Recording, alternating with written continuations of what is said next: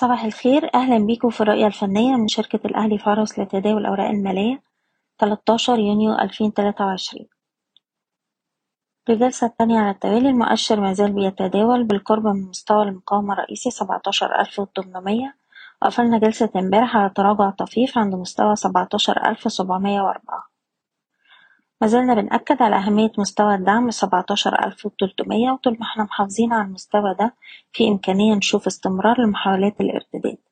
وبتأكيد اختراق مستوى المقاومة 17800 يفتح لنا الطريق لمستوى المقاومة الرئيسي عند 18142 نقطة.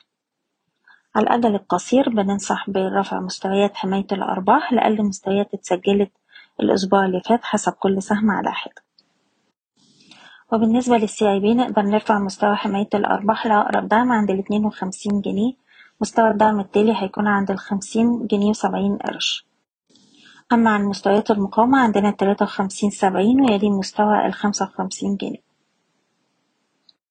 سهم إيديتا عندنا دلوقتي مستوى دعم هام عند السبعتاشر جنيه. وطول ما إحنا محافظين على المستوى ده شايفين السهم بيستهدف مستويات التمنتاشر جنيه خمسة وأربعين ويلي مستوى التسعتاشر جنيه وتلاتين قرش.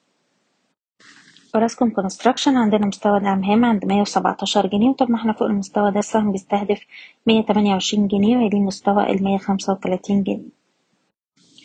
وأخيرا سهم أبو قير عندنا مستوى دعم هام عند الاتنين وأربعين جنيه ونص. وطول ما إحنا فوق المستوى ده شايفين السهم يعيد التجربة مرة تانية على مستوى المقاومة الستة وأربعين ونص.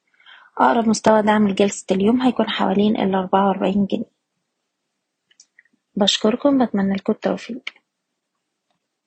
إيضاح: الشركة غير مسؤولة عن أي قرارات استثمارية يتم اتخاذها بناءً على هذا التسجيل.